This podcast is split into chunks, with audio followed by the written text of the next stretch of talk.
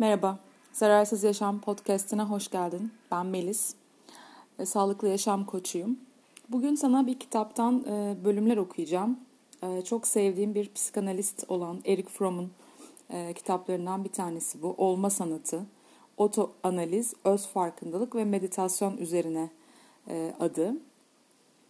Eric Fromm 1900-1980 yılları arasında yaşamış bir psikanalist. E, aynı zamanda antropolog ve aynı zamanda sosyal felsefeci ve tarihçi. E, 30'lu yılların başında e, Cenevre'de ve Amerika'da yaşamış Almanya doğumlu ama Amerikalı bir e, psikanalist kendisi ve çok önemli bir psikanalist. E, kitapları genelde gerçekten çok e, ufuk açıcı oluyor. Sahip olmak ya da olmak diye bir kitabı tavsiye edebilirim. Özgürlükten Kaçış muhteşem bir kitap. Psikanaliz ve din var. Ee, insandaki yıkıcılığın kökenleri var. Bunlar benim çok severek okuduğum kitaplarından sadece birkaçı. Ee, ama olma sanatı içinde meditasyon konusu da olduğu için benim çok ilgimi çekmişti ki okuduğum dönemlerde, bu kitabı ilk okuduğum dönemlerde çok da meditasyonun içinde değildim. Ee, daha çok psikolojiyle ilgilendiğim e, süreçlerdi. O yüzden e, şimdi sonradan tekrar dönüp okuduğumda e, nasıl bu konuların iç içe geçtiğini fark edip çok mutlu oldum. Sana okumak istediğim bölümlerden bir tanesi farkında olmak. Onunla başlayacağım. Daha sonra odaklanmak, daha sonra da meditasyon yapmak diye gidiyor. Bu parçaları okuduktan sonra da beraber bir meditasyon yaparız. Farkında olmak. Genelde farkında olmak, bilmek, bilincinde olmak eş anlamlı kullanılan ifadeler. Ne var ki farkındalık, aware İngilizce'de, sözcüğü diğer iki ifadeden etimolojik anlamda farklı. Aware sözcüğünün kökü Almanca'da gewahr, sözcüğünün İngilizce ve Almanca dillerinin tarihçesinde dikkat, attention veya dikkatli olma, mindfulness. Almanca aufmerksamkeit Samkeit gibi anlamlara geliyor. Genelde bir şeyin bilincinde veya farkında olmak diye anlamlandırılıyor. Bu da salt bilinçten veya bilgiden daha fazlasını ifade ediyor. Çok aşikar olmayan, hatta beklenmedik bir şeyin keşfi anlamına geliyor. Başka bir deyişle farkındalık pür dikkat bir halde bilmek veya bilinçli olma durumu. Şimdi farkındalığın değişik anlamlarına bakalım. Farkındalık kişinin bedenine veya psişik durumuna yani kişinin duygularına ve ruh haline işaret edebilir. Bedensel farkındalığın basit bir örneği kişinin nefes alıp verişinin farkında olmasıdır. Elbette nefes alıp verdiğimizi biliyoruz ama bu nefes alıp verme veya karın hareketini gözlemleyerek kanıtlanabilen zihinsel bir bilgi.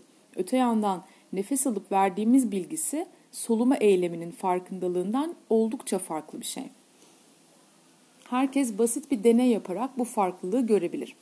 Rahat yani ne gevşek ne de kas katı bir pozisyonda oturup gözlerinizi kapayın. Hiçbir şey düşünmemeye çalışarak sadece nefes alıp verişinizi hissedin.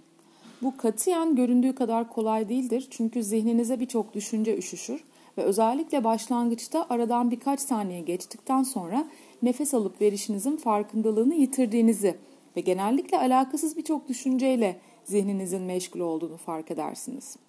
Kişi soluk alıp verişine odaklanmayı başardığı ölçüde soluma sürecinin farkında olur.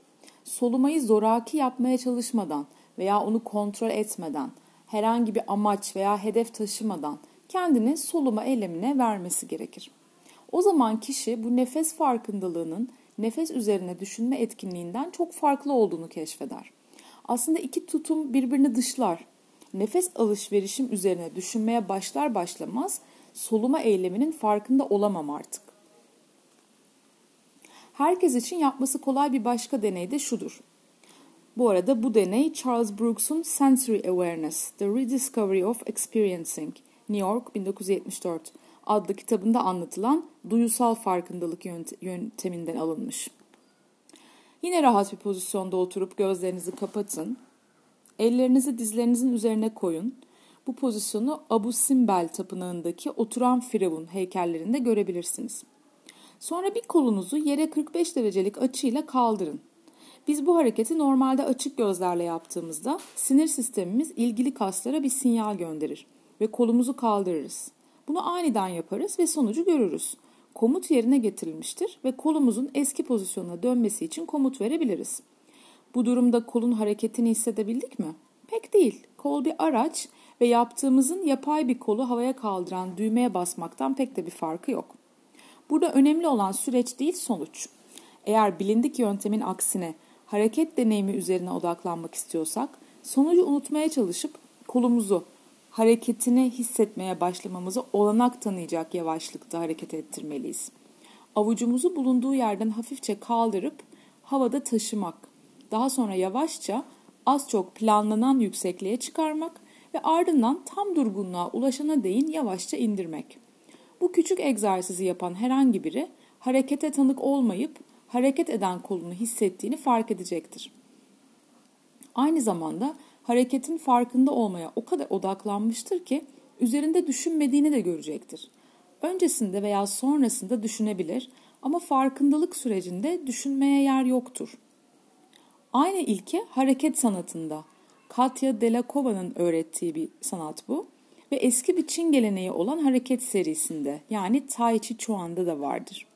Bu ikincisi özellikle tavsiye edilen bir egzersizdir çünkü duysal farkındalık unsurlarını odaklanılmış bir meditasyon haliyle birleştirir. Ee, burada yine bir not var. Bana 1940'larda duysal farkındalığı öğrettiği için Charlotte Salver'a ve geçtiğimiz 10 yılda hareket sanatını ve özellikle Tai Chi Chuan yöntemini öğrettiği için Katya Delakova'ya minnettarım demiş. Farkındalık ile düşünme arasındaki benzer farklılıklar duygularımız ve ruh hallerimiz bahsinde de söz konusudur. Eğer ben sevinç, sevgi, üzüntü, korku veya nefret hissettiğimin farkındaysam bu demektir ki hissim bastırılmamıştır. Yoksa hissim üzerine düşünüyorum demek değildir. Ne hissettiğimin bilincindeyim dediğimizde de doğru söylüyoruz. Bilinç, conscious, Latince con ile ile scrie, bilmek köklerinin birleşiminden e, conscious oluyor. Yani bilgiye katılmak veya zihinsel yetilerle uyanmak.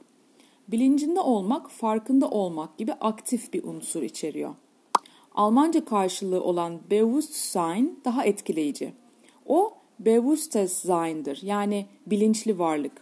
18. yüzyıla kadar felsefi terminolojide iki sözcükle kullanılmıştır. Bewusstsein. Şimdiye kadar saklı olmayan şeyin farkındalığından söz ettim. Bundan farklı bir farkındalık türü de saklı olanın farkındalığı.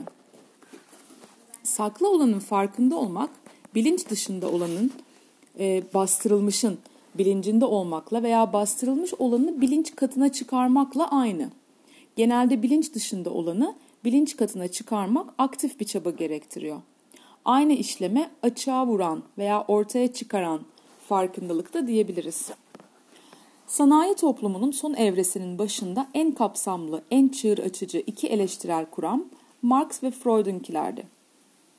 Yine burada bir e, not var. Budizm'de 19. yüzyılda Marx'ın kuramlarının yaptığı gibi milyonlarca insanı harekete geçirmiş eleştirel bir kuramdı. Bu benzerliği bana gösterdiği için Z. Pfizer'a teşekkürlerimi sunuyorum demiş. Marx, sosyal tarihi süreç içinde itici güçleri ve çatışmaları gösterirken, Freud içsel çatışmaları eleştirel bir biçimde açığa vurmayı amaçlıyordu. Her ikisi de insanın özgürleşmesi için çalıştı. Her ne kadar Marx'ın anlayışı Freud'unkinden daha kapsamlı ve zamandan bağımsız olduğu halde. Ne var ki her iki kuramda aynı kaderi paylaşıp çok geçmeden en önemli niteliklerini yani eleştirel ve dolayısıyla özgürleştirici fikirlerini yitirdiler ve inançlı destekçilerinin çoğu tarafından ideolojiye dönüştürülürlerken kurucular da birer idol haline getirildi.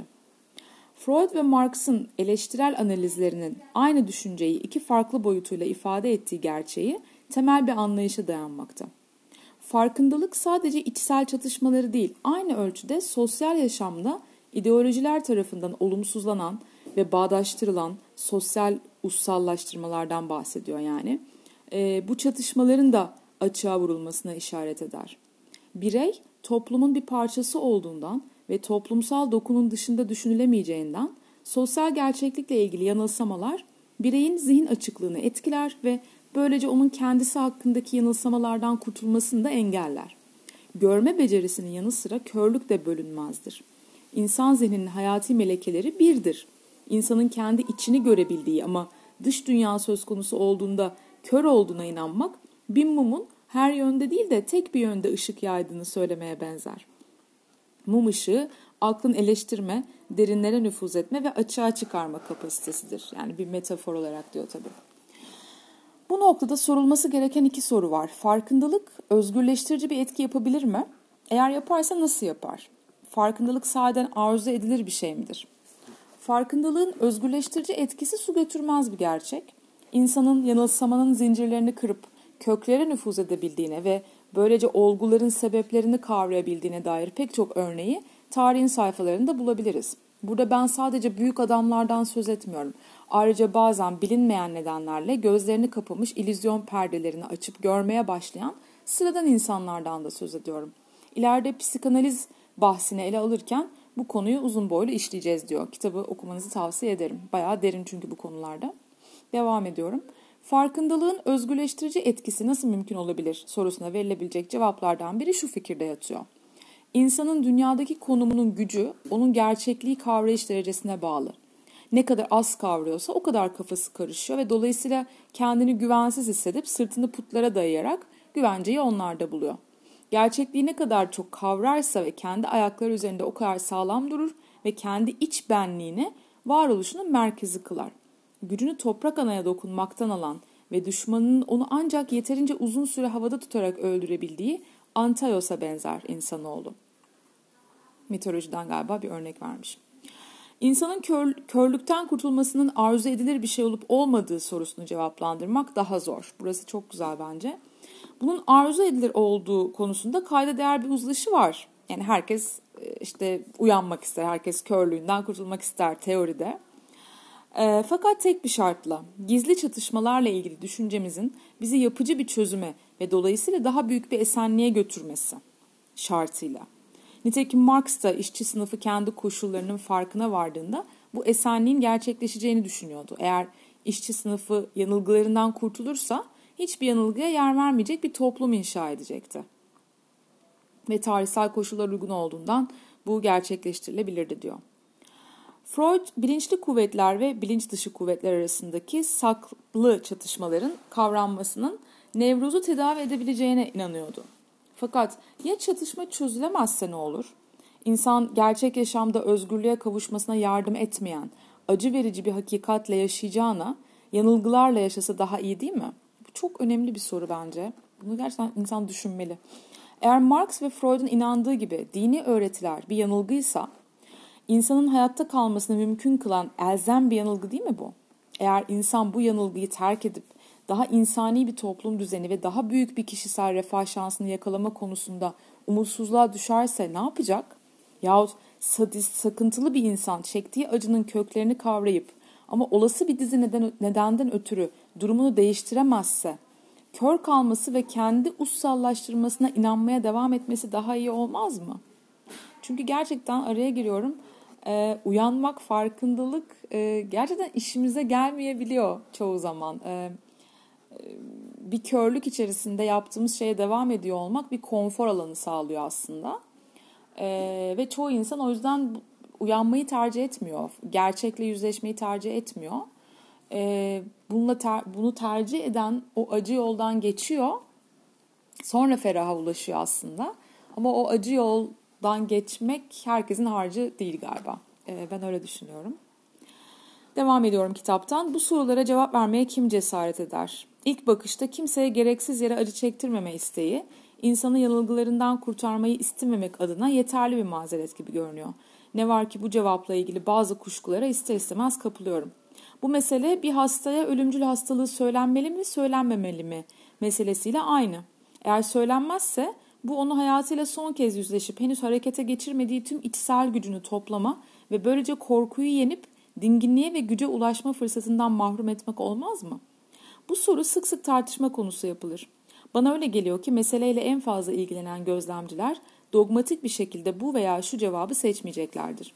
Cevabın ölen kişinin kişiliğinde yattığını ve kararın ancak kişinin içindeki potansiyel ve fiili gücü değerlendirilip en derinlerde yatan pek ifade edilmemiş isteği anlaşıldıktan sonra verilebileceği konusunda hemfikir olacaklardır. Evet yani kişiden kişiye değişebilir bu.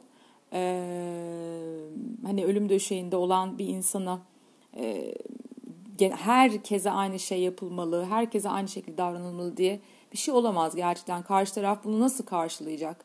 Ee, bunu birazcık gözlemledikten sonra belki e, bir cevap herkese tek tek kişi kişi verilebilir. Ee, devam ediyorum. Herhangi bir dogmatik inançla kesinlikle en iyisi olduğunu sanılan şeyi ona dayatmak bana insanlık dışı geliyor diyor Fromm. Genelde çatışmalar ve yanılgılar, yanılgılar meselesinde de benzeri bir akıl yürütme hakkı çıkarılmakta. Öncelikle soru bir olumlu ölçüde tamamen soyuttur ve dolayısıyla yanlış bir sorudur. Müspet çözümler olmadan göze açılmayan çoğu birey veya sosyal sınıf yanıltıcı analizlere öyle kolayca kulak vermeyecek, onları anlamayacak ve katılmayacaktır. Eleştirel düşünür melek gibi konuşsa bile. Gerek bireysel gerekse toplumsal hayatta direnişin gücüne dair örnekler bol olduğundan burada sıralamaya gerek yok. Ama direnci yeterince güçlü olmayanlara ne diyeceğiz? Yanılgılarını sürdürmeleri onlar için daha iyi mi olacak? Bu soruyu cevaplandırmak için gerçeğin farkına varmanın özgürleştirici bir etki yaptığını hatırlamamız gerekiyor. Bu farkındalık enerji yayar ve kişinin zihnindeki sis bulutlarını dağıtır. Sonuçta kişi daha bağımsız ve daha canlı olur ve benliği bir merkeze kavuşur. Kişi gerçekte hiçbir şeyin değiştirilemeyeceğini, koyun gibi değil de insan gibi yaşayıp ölmeyi başardığını tamamen anlamış olabilir. Eğer acıdan sakınmak ve azami rahatlık elde etmek yüce değerlerse o zaman yanılgılar gerçeğe tercih edilebilir. Öte yandan eğer tarihin her döneminde her insanın kamil insan olma potansiyeliyle doğduğunu ve ölümle birlikte bu potansiyeli hayat geçir, hayata geçirme şansının tükendiğini düşünüyorsak o zaman yanılgılardan kurtulma ve böylece azami düzeyde kendini gerçekleştirmenin kişisel değeri üzerine çok şey söylenebilir. Ayrıca insanın görebilme kabiliyeti ne kadar artarsa çoğu zaman olduğu gibi zihni, cesareti ve iradesi köreldiği için değişim şansı ortadan kalkana değin beklemektense olası en yakın zamanda hem toplumsal hem de bireysel değişim yaratma ihtimali o kadar artar. Bütün bu değerlendirmelerden çıkan sonuç şu.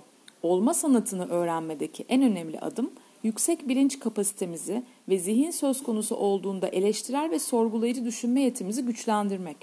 Bu esasen zeka, eğitim veya yaş meselesi değil, karakter meselesi. Özellikle de insanın önceden başardığı her nevi puttan ve akıl dışı otoriteden şahsen bağımsız kalması meselesi. Büyük çaplı bu bağımsızlık nasıl kazanılacak? Burada bir tek şunu söyleyebiliriz. İnsan bir kez itaatkar olmamanın parantez içinde burada kastım içsel itaatsizlik yoksa illa düpedüz küstah ve dogmatik bir itaatsizlik değil diyor.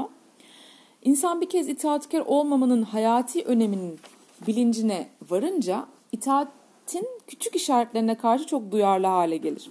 İtaati haklı çıkaran ussallaştırmayı sorgular, cesaret gösterir ve hayati önemiyle birlikte sorunu bir kez kavradığında sorunlara kendi başına birçok çözüm bulabileceğini keşfeder.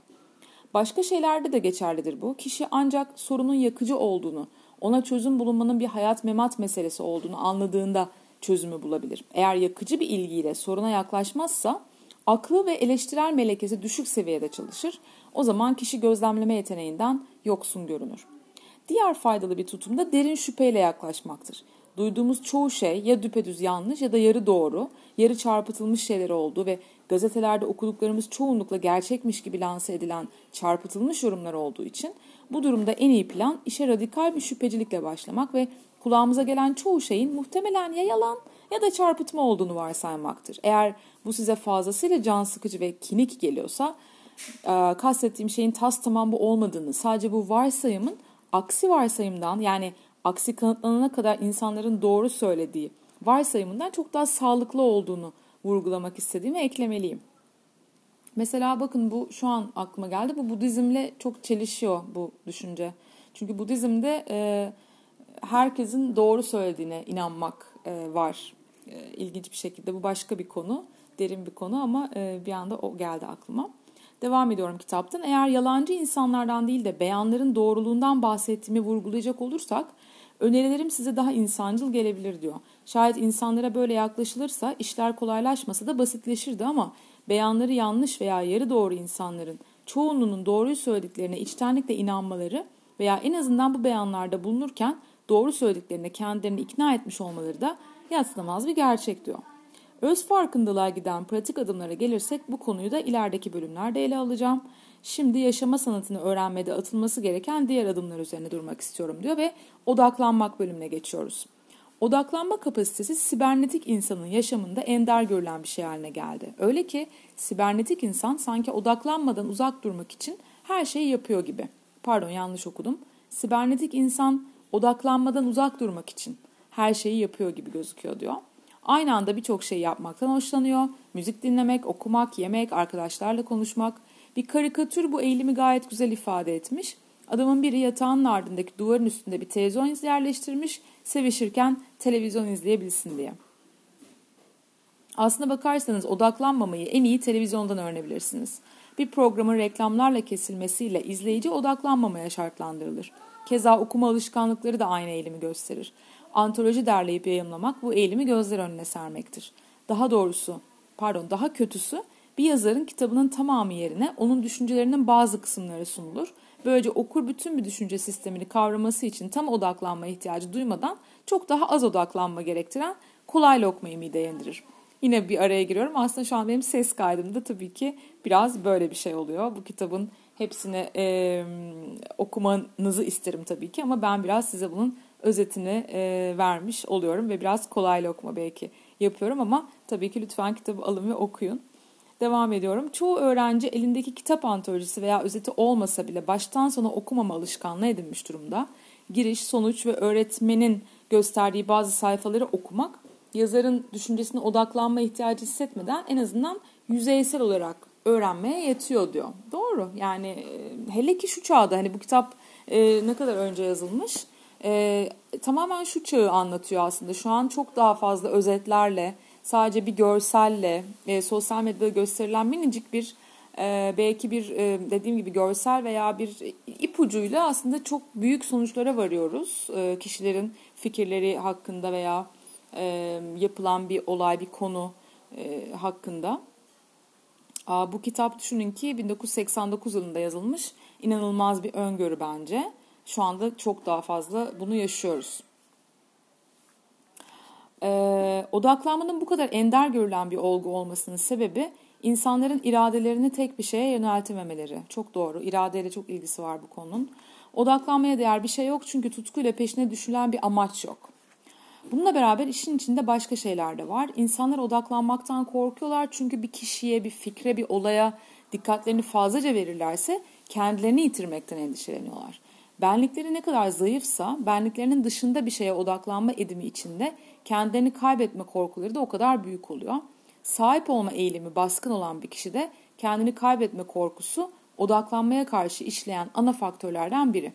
Odaklanmak meşguliyet değil de ruhsal etkinlik gerektiriyor ve meşguliyetin başarının anahtarı olduğu günümüzde ruhsal etkinlik nadir görülen bir şey diyor ki çok doğru. İnsanların odaklanmaktan korkmalarının başka bir nedeni de odaklanmanın çok zahmetli bir iş olduğunu ve çabucak yorulacaklarını düşünmeleri diyor. Aslında bunun tam tersi doğru. Ee, bunu kendiniz de gözlemleyebilirsiniz. Odaklanma eksikliği kişiyi yoruyor aslında diyor. Halbuki odaklanma canlandırıyor. Bunda gizemli bir taraf yok. Odaklanılmadan yapılan bir faaliyette enerji harekete geçmiyor. Çünkü düşük düzeyde bir enerji işi görmeye yetiyor. Hem ruhsal hem fizyolojik yanı olan enerjinin harekete geçirilmesi kişinin kendini canlı hissetmesini sağlıyor. Odaklanma ile ilgili zorluk son tahlilde çağdaş üretim ve tüketim sisteminin bütün o yapısından kaynaklanıyor diyor.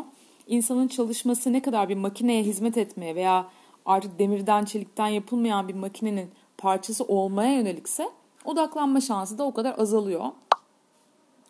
Ee, çalışma süreci hakiki odaklanmaya izin vermeyecek kadar monoton. Aynı şey tüketim için de geçerli. Piyasa insana o kadar çok ve çeşitli meşgale sunar ki tek bir şeye odaklanmak ne mümkün ne de gerekli olur diyor. Gerçekten bunun 1989 yılında yazdığına inanamıyorum. Esas şu anda e, etrafımızda çok fazla meşgale var ve tek bir şeye odaklanmakta zorlanıyoruz. Ee, devam ediyorum. İnsanlar ellerinde olandan hemen sıkılıp e, yeni olduğu için heyecan verici şeyler satın almaya koşmak yerine sadece birkaç şeye odaklanmaya başlarlarsa endüstrinin hali nice olur. Tabii ki e, bizi bu şekilde zaten o yüzden kandırıyorlar aslında. Dikkatimizi çok fazla dağıtıyorlar ki e, bir şekilde işte endüstri, ekonomi her şey ilerlesin. Peki insan odaklanmayı nasıl öğrenebilir diyor. Bu sorunun cevabı ya çok kısa ya da çok uzun. Yer darlığından dolayı ben kısa olanı tercih edeceğim diyor. İlk adım olarak nasıl dingin olunacağını öğrenmeyi öneriyorum. Somut konuşacak olursak bunun anlamı diyelim 10 dakika boyunca hiçbir şey yapmadan oturmak ve elden geldiğince hiçbir şey düşünmemek, sadece kendi içinizde olan bitenin farkına varmak. Bu bizim biliyorsunuz meditasyonda yapmaya çalıştığımız şey. Bunun kolay olduğunu sanan kişi bunu yapmayı hiç denememiş demektir diyor. Zira deneyen kişi bu işin gayet zor olduğunu hemen anlayacaktır. İçinin kıpır kıpır olduğunu, elini ayağını bedenini oynattığını fark edecektir.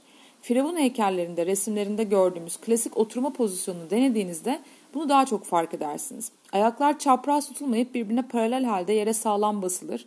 Kollar ya dizlere ya da bir dayanağa konur. Fakat pozisyon ne eski usul askeri egzersizlerde öğrendiğimiz kadar kas katı ne de uyuşuk ve gevşek olmalıdır. Burada başka bir şey söz konusu. Beden uyumlu bir pozisyonda beden uyumlu bir pozisyonda olmalı. O zaman aktif bir şekilde kendini canlı ve rahat hisseder. Eğer kişi bu pozisyonda oturmayı öğrenirse yumuşak bir koltukta kendini rahatsız hissederken arkası düz bir koltukta rahat hisseder.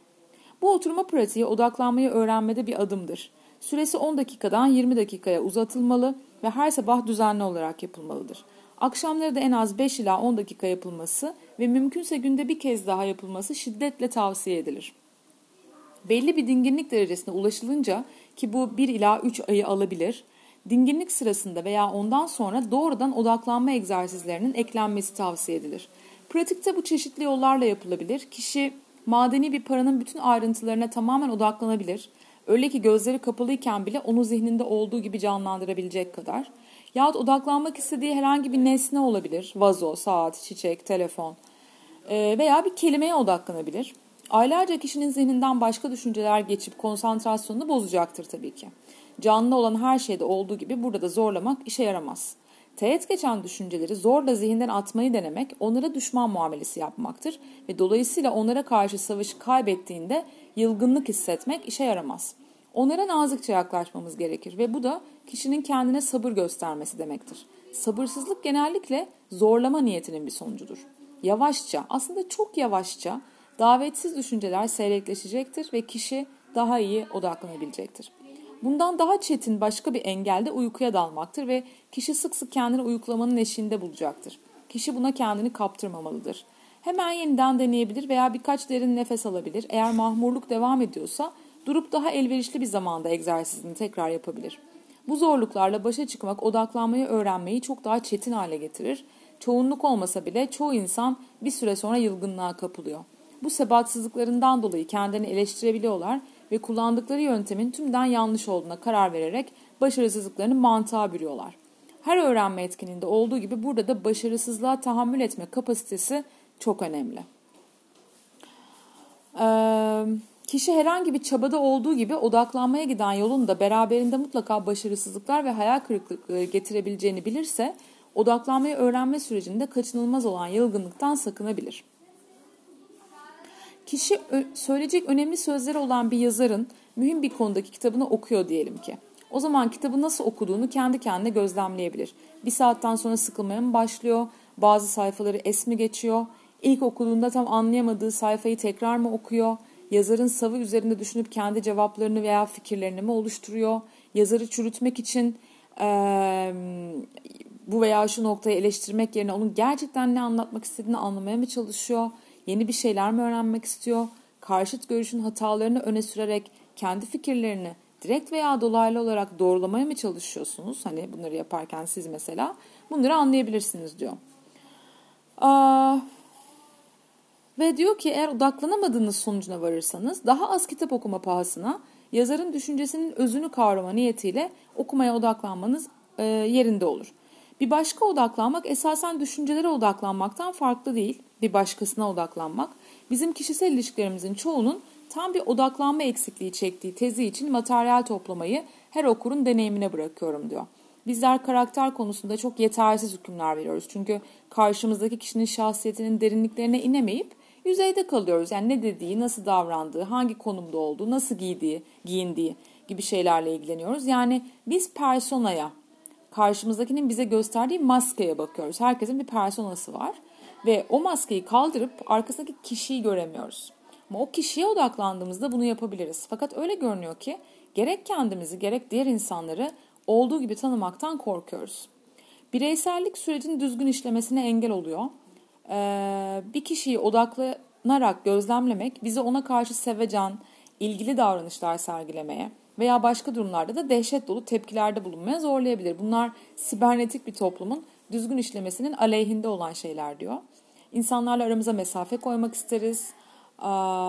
Bir birlikte yaşamaya ve kendimizi güvende hissetmeye yetecek düzeyde birbirimizi tanımak isteriz. Yüzeysel bilgiyi arzu ederiz e, ve odaklanma ile elde edilen bilgiden biraz rahatsızlık duyarız diyor.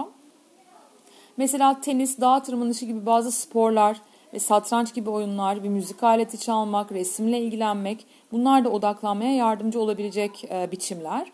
Bütün bu etkinlikler odaklanılarak yapılabileceği gibi odaklanmadan da yapılabilir. Aslında bunlar odaklanılmadan yapıldığı için odaklanmayı öğrenmeye hiçbir fayda sağlamaz. Ama odaklanılarak yapıldığında zihinsel etkisi farklı olur. Öte yandan kişi bu etkinliklerin hiçbirini yapmadan da sürekli olarak odaklanmışlık hali içinde bulunabilir. Budizm'deki farkındalık kavramı kişinin verili bir anda hangi işi yapıyorsa tohum ekmek olur, odayı temizlemek olur, yemek yapmak olur. O işe tamamen odaklandığı e, bir var olma biçimi anlamına geliyor. Nitekim bizden ustasında dediği gibi ben uyuduğumda sadece uyurum, yemek yerken sadece yemek yerim. Girelim meditasyon yapmak bölümüne. Odaklanma pratiğinden yola çıkarak olma sanatını öğrenmenin temel hazırlıklarından birine doğrudan varabiliriz. Meditasyon. Başlarken önce iki farklı meditasyon türünü birbirinden ayırt etmeliyiz. Kendi kendine telkin yöntemi kullanılarak kendiliğinden tetiklenen hafif trans durumları, bu durumlar ruhsal ve bedensel rahatlamaya yol açarak kişinin kendini tazelenmiş, dinlenmiş, enerjik hissetmesini sağlıyor. Bu yöntemlerin örneklerinden biri merhum Profesör Schultz tarafından Berlin'de geliştirilmiş kendi kendine telkin eğitimi. Bu eğitim binlerce insan tarafından ve genelde epey başarılı neticeler alınarak uygulanmış. Bir not var. Karım ve ben Profesör Schultz'la çalıştıksa da kendi kendine telkin yöntemine içsel bir direnç geliştirdiğimiz için pek başarılı bir sonuç alamadık diyor. Bu çok kişisel bir not. Schultz yönteminin ruhsal rahatlamadan farklı bir işlevi olduğunu hiçbir zaman iddia etmemiştir. Yani Schultz iddia etmemiş. Bu kişinin kendi kendine uygulaması gereken bir yöntem olduğu için tamamen pasif değil ve kişiyi öğretmene bağlı kılmıyor. Meditasyonun kendi kendine telkin yöntemine karşın başlıca amacı bağımlılık, hırs ve yanılgılardan olabildiğince kurtulma, kısaca daha yüksek bir var olma biçimine terfi etme olan yöntemleri var. Nitekim bana kalırsa Budist meditasyonu gizemli bir havaya bürünmeyen ve telkin barındırmayan basit bir meditasyon çeşididir diyor. Bu meditasyonun amacı kişiyi Budist gayeye yakınlaştırmak, yani tamahı, nefreti ve cehaleti ortadan kaldırmak. Neyse ki Budist meditasyonun Nyanaponika Mahatera tarafından yapılmış mükemmel bir açıklaması vardır diyor. E, Nyanaponika Mahatera The Heart of Buddhist Meditation diye bir kitap var. 1962'de e, Londra'da basılmış. E, o açıklamayı herhalde burada şimdi paylaşacak. Bu meditasyon yöntemini ciddiyetle öğrenmek isteyen herkese öneririm diyor. Aşağıdaki açıklamalar okurun söz konusu kitapta ne bulacağına dair ipucu vermektedir.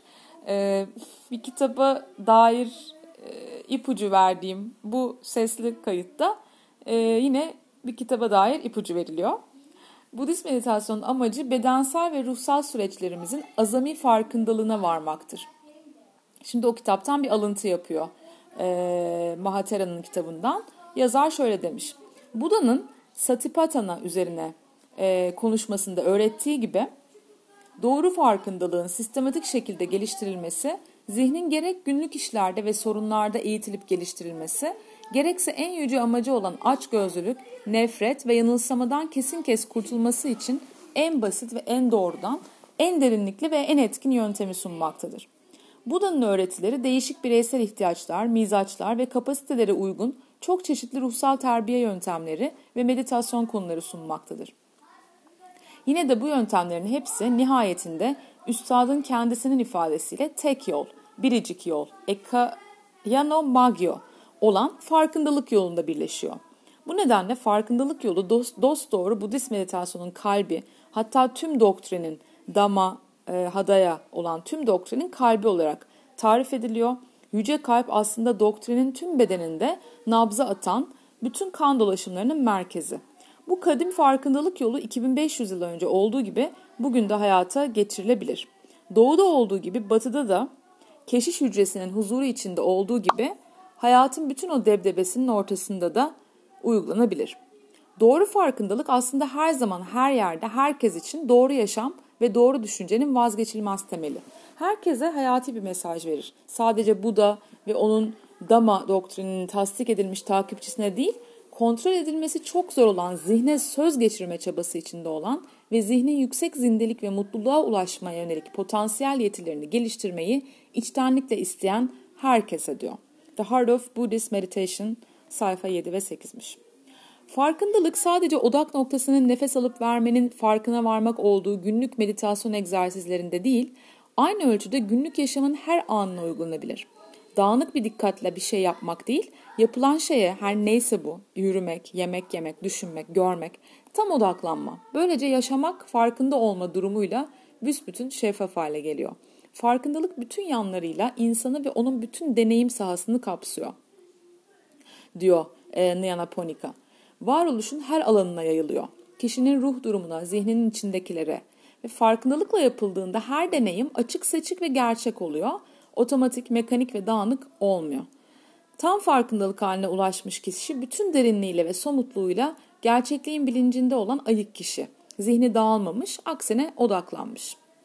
Farkındalığın artmasını sağlayan egzersizlerin birincisi nefes alıp vermek. Yazarın da vurguladığı gibi bu nefes alıp verme egzersizi değil, farkındalık içinde bir farkındalık içinde bir egzersiz. Ee, yine bir kitaptan alıntı yapıyor demin bahsettiğimiz e, Nyanaponika Mahatera'nın The Heart of Buddhist Meditation kitabından. Budist pratikte nefesin tutulması veya herhangi bir müdahale söz konusu değil.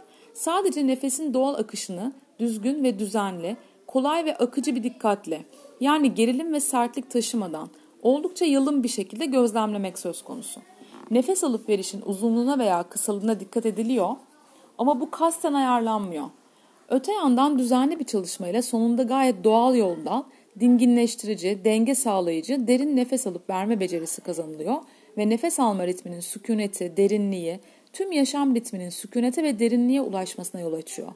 Bu yolla nefes farkındalığı her ne kadar pratiğin bir yan ürünü olsa da bedensel ve ruhsal sağlığın önemli bir faktörü haline geliyor. Nyanaponika'nın anlattığı klasik Budist meditasyonda nefes farkındalığının ardından bedensel duruşlar, bedenin bütün işlevlerinin apaçık kavranması gelir. Daha sonra da duygunun, ruhsal durumun, kendini tanımanın ve zihnin içindekilerin açık bir şekilde bilincine varılır. Bu kısa incelemede Nyanaponika Mahatera'nın bağlı olduğu Theravada ekolü tarafından uygulandığı haliyle Budist meditasyonu yeterince ayrıntılı ve açık anlatmak mümkün değil. Dolayısıyla farkındalık geliştiren meditasyonla ciddi olarak ilgilenen herkese The Heart of Buddhist Meditation, Budist meditasyon özü kitabını okumasını önermekle yetiniyorum.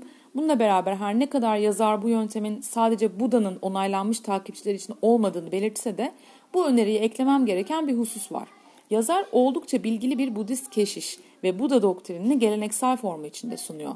Reenkarnasyon, e, Hinayana Budizminde hayatı olumsuzlayan eğilim ve ölü bedenin iğrençliğini hayal ederek arzunun beyhudeliğine kişinin kendini ikna etmesini öneren teknikler ya da reenkarnasyon gibi bir dizi Budist doktrine katılmayan benim gibi çoğu kimse için meditasyonu tam da yazarın tarif ettiği gibi uygulamak zor. Yine de zikrettiğim doktrinler olmadan da benim gibi Budist olmayan ama Budizm öğretisinin özüne derinden ilgi duyan kimseler için makul iki temel doktrin söz konusu. Bunlardan birincisi yaşamın amacının açgözlülük, nefret ve cehaletin üstesinden gelinmesi olduğunu söyleyen doktrin. Bu açıdan Budizm, Yahudi e, ve Hristiyanların etik normlarından farklı değil temelde. Daha önemlisi ve Yahudi ve Hristiyan geleneğinden ayrılan nokta Budist düşüncenin bir başka unsurunu oluşturuyor kişinin kendi içinde ve dışında hüküm süren süreçlerin azami farkındalığına ulaşma talebi. Budizm, Hindu ortodoksisine karşı devrimci mücadelede bulunmuş ve ateist yapısından ötürü asırlarca ağır zulüm görmüş. Batı dinlerinde olmayan bir akılcılık ve eleştirel düşünce mertebesi barındıran bir hareket ola gelmiş. Bu öğretinin özü şu, gerçekliğin tam bir farkındalığıyla tamah, nefret ve ıstırap aşılabilir. Bu sistem insanın varoluşuna dair gözlemlenebilir verileri analiz etmenin neticesinde yaşam normlarına ulaşan felsefi antropolojik bir sistem. Nitekim bizzat, bizzat Nyanaponika Mahatera bu hususu apaçık dile getirmiş. Kendisi farkındalığın işlevini bilincin giderek berraklık ve derinlik kazandırılarak güçlendirilmesi ve sahteliklerden adım adım arındırılan bir gerçeklik tablosunun sunulması diye tarif ediyor. Yine o kitabında. Meditasyonun bilinçaltıyla doğal, yakın ve daha sıcak bir temas kurmaya yol açtığından bahsediyor. Bu yolla bilinçaltı daha çok dile gelir ve daha kolay dizginlenebilir diyor. Yani bilincin yönetici eğilimleriyle faydalı bir işbirliğine girebileceğini söylüyor. Bilinçaltından doğan öngörülemez ve dizginlenemez unsurları azaltmak suretiyle özgüven sağlam bir dayanağa kavuşuyor diyor. Nyanaponika Mahatera farkındalık uygulaması hakkındaki açıklamalarını Budist düşüncedeki en önemli unsurlardan birini vurgulayarak bitiriyor. Bağımsızlık ve özgürlük konularında ısrarcı olmak. Özgüven ruhu içinde satipatana yani farkındalık, karmaşık bir tekniğe ve harici araçlara ihtiyaç duymaz. Gündelik hayat onun işleyen materyalidir. Onun egzotik tarikatlar ve ayinlerle ilgisi olmadığı gibi öz aydınlanma dışında hiçbir surette ezoterik bilgi veya başlatma ritüeli sunmaz. Yine bu da kitaptan.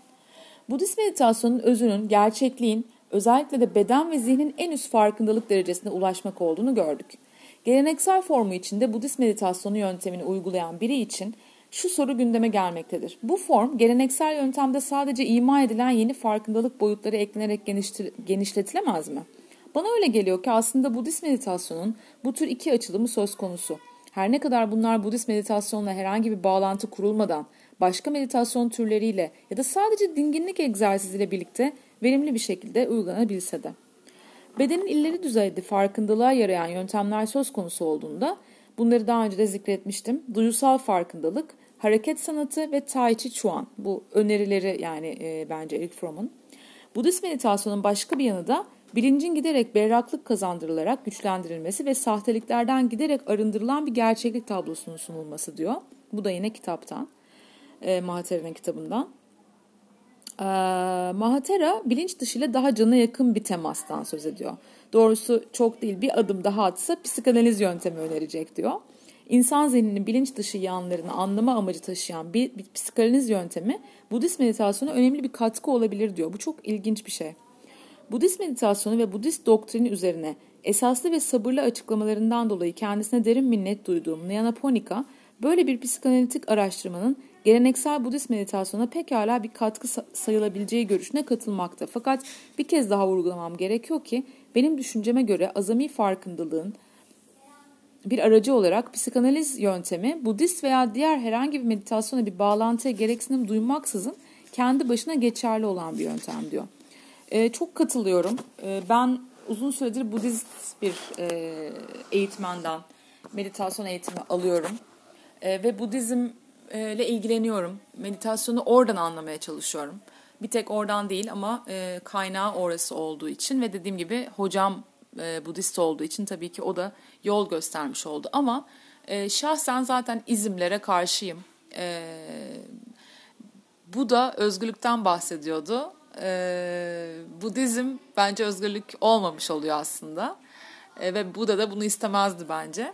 Ben e, Budizmin e, konularından, doktrinlerinden, meditasyon çeşitlerinden faydalanıyorum. E, çok faydalanıyorum hem de. E, okumalar, bunlarla ilgili sohbetler, e, yöntemler, bunların hepsi çok ufuk açıcı. Ama meditasyon yapmamız için Budist olmamız gerekmiyor. E, bence Eric Fromm da bunu anlatmaya çalışıyor. Çok saygı duyuyor Budizme e, ve o da çok faydalanmış ve psikanalizle ne kadar bağı olduğunu, işte bilinç dışıyla, bilinç altıyla ne kadar e, birlikte çalışabildiğini ve meditasyonun buna ne kadar fayda sağlayabileceğini e, kabul ediyor aslında. E, dolayısıyla ben benim önerim hani bu konuda bir takım hakikaten kafa karışıklıkları olabiliyor. İşte Budizm ne gerek var, bu bir din mi, meditasyon bir dini mi bize aslında aktarmaya çalışıyor gibi hiç böyle değil. Sadece ortaya çıkmış olduğu e, akım orası. Bir din olarak düşünmek de çok doğru olmayabilir. Zira bir tanrıdan bahsetmiyor orada. Bu, bu da bir tanrı değil. E, bu da farkındalığa ve aydınlanmaya e, kavuşmuş biri. E, ve Budistler genelde biz de Buda olalım. Yani biz de onun gibi e, bir e, yol gösterici gibi olalım anlamında o kişiye saygılarını belli ediyorlar. E, bu anlamda ritüelleri var. Bunu e, yapmak durumunda değiliz. Bir kişiye e, bir şükranımızı göstermek, göstermemek bu tamamen kişisel durumlar bunlar. Ama orada bir öğreti var aslında ve bu çok doğal, e, çok naif bir öğreti. Nefes alıp vermek, bedenimizin, nefesimizin, anın farkında olmak, zihnimizin oyunlarına kapılmamak, e, bilinçaltımızda ve bilinç dışımızda oluşan e, konuların bizi etkilemesine ve mutsuz olmamıza e, izin vermemesini sağlamak, acılarla baş edebilmek. Bunlar çok zaten e, dünyevi ve genel geçer ve doğal durumlar. E, bu hiçbir dine dinin altına girecek konular değil. E, o yüzden böyle bir e, karışıklıkta olmaması gerekir. Ben bu açıdan da Eric Fromm'un yazılarını çok e, faydalı buluyorum. E, hazır bu kadar farkındalıktan bahsetmişken de istersen e, minik bir meditasyon yapalım birlikte. Eğer hazırsan e, güzel bir oturuşa geç. Rahat bir oturuş olsun bu. Bağdaş kurabilirsin eğer rahatsan yerde veya minderde oturuyorsan e, minder genelde iyi oluyor çünkü kalçamızın e, dizlerimizden daha yukarıda olması omurgamızı daha düz kılıyor, daha dik kılıyor ve daha rahat kılıyor. Hani bir dik durma çabası içerisinde olmuyoruz bir mindere oturduğumuzda. O minderi de hani birazcık sert seçebiliriz hafiften, rahatsız olarak değil ama içine gömülmeyeceğimiz, e, oturma kemiklerimizi uyanık tutacak, omurgamızı uyanık tutacak şekilde. E, ama bir sandalyeye de oturabilirsin. E, önemli olan rahat olman ve uyanık bir bedenle rahat oturuyor olman. Yavaşça böyle bir oturuşa geç. Nasıl rahatsan kendi oturuşunu bulabilirsin. Nazikçe gözlerini kapat, yumuşakça. Ellerin mümkünse avuç içleri gökyüzünü göstersin. Ama istiyorsan dizlerini tutabilirsin. Böyle dizlerin üzerine de gelebilir ellerin. E, açık veya kapalı ama açık olması tercih sebebi.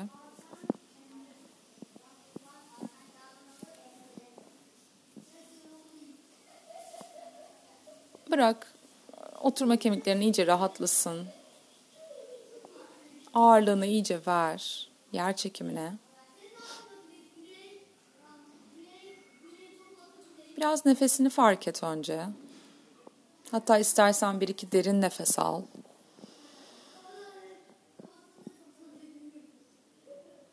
İçinden geliyorsa ağzından ses çıkararak verebilirsin o derin nefesleri.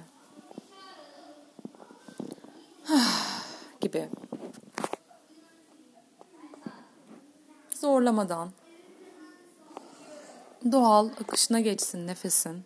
Sadece fark et nasıl burnundan girip çıktığını.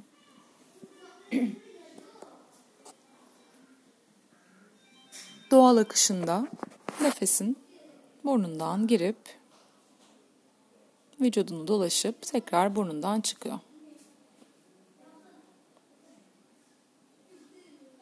Şimdi sen ayaklarını fark et, ayak parmaklarını fark et. Belki biraz kıpırdat onları.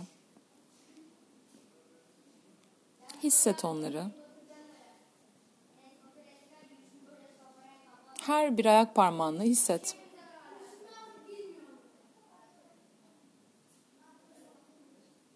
Ayak tabanını fark et. Belki yerle temasta mı veya oturduğun yerde herhangi bir şeyle veya giydiğin bir şeyle temasını fark et.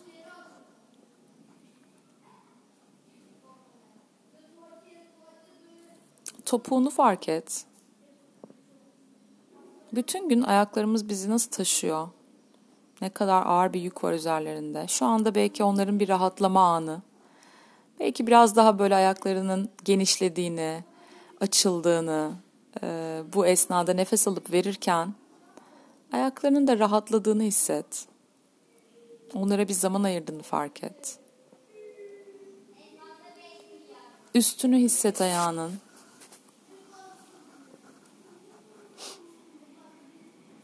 Ayak bileklerini fark et. Sanki onlar da biraz dinleniyorlar, rahatlıyorlar. Bir baskı, bir yük yok üzerlerinde şu an. Yumuşacıklar hatta.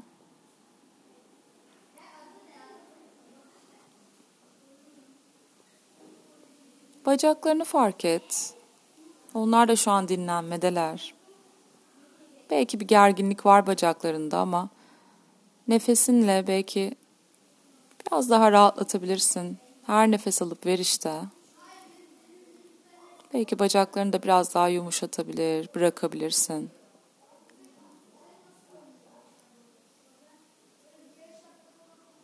Dizlerin aynı şekilde. Belki biraz daha rahatlayabilir. Dizler de çok yük taşıyor. Bırak onlar da biraz tadını çıkarsınlar şu oturma anının.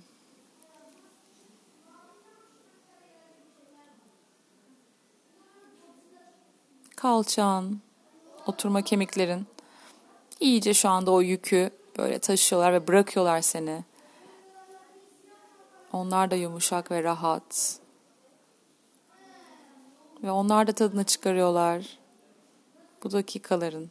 Sen doğal bir şekilde nefes alıp veriyorsun. Ve andasın.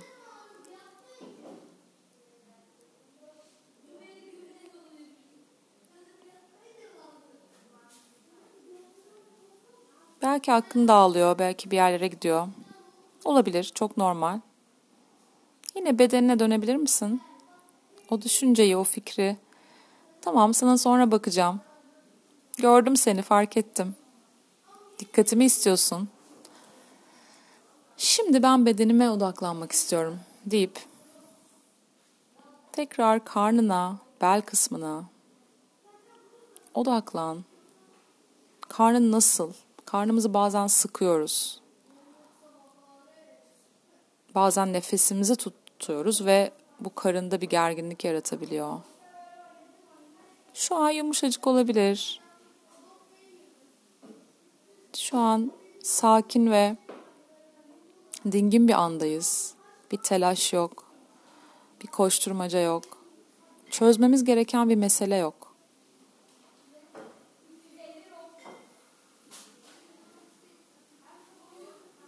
O yüzden karnını, nefesini güzel yumuşat. Rahatlat. Şu an çözmen gereken hiçbir şey yok.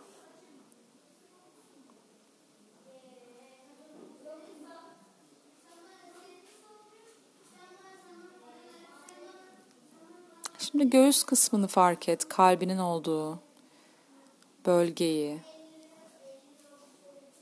Belki nefesinle orada da bir hareket var.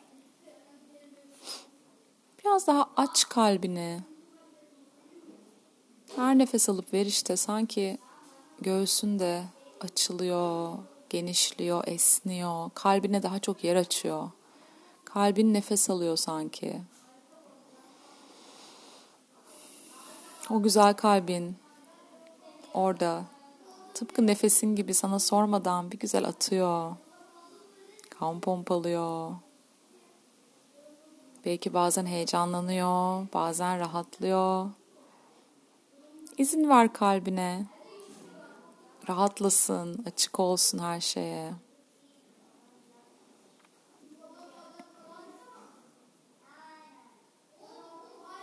Omuzların rahat. Bırakmış onlar da kendilerine. Onlar da dinleniyorlar. Omuzlarımıza da bazen yük bindiriyoruz manevi olarak. Bir şey taşımasak bile.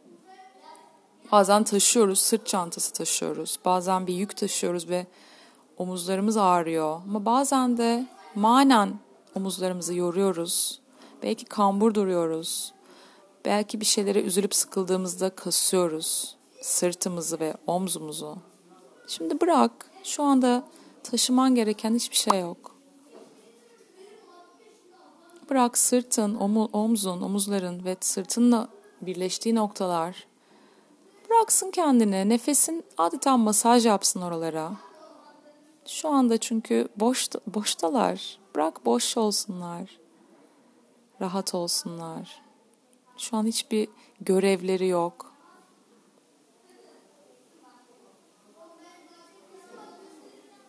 Sadece uyanık bir oturuşla oturduğun için belirli bir dikliğe sahip omurgan sayesinde ve onun dışında kendini yumuşacık bırakmış durumdalar.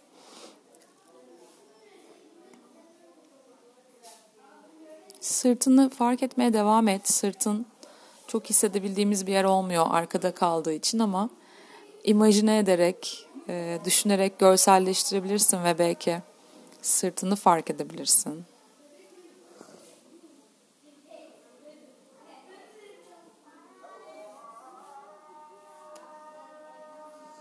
Boynunu fark et.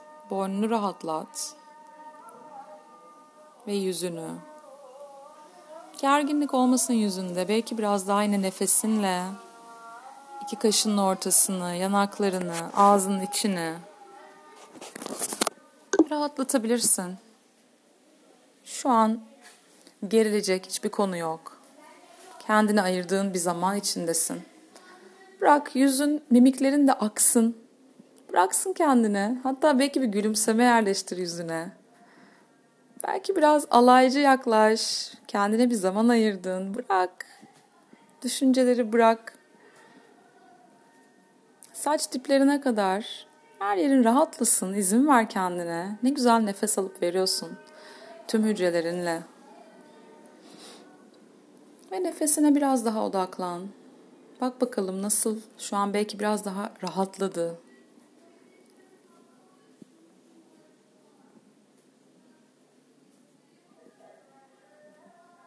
Her nefes alıp ver işte.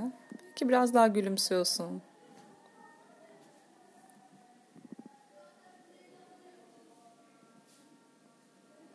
Belki yine derin nefesler alıyorsun.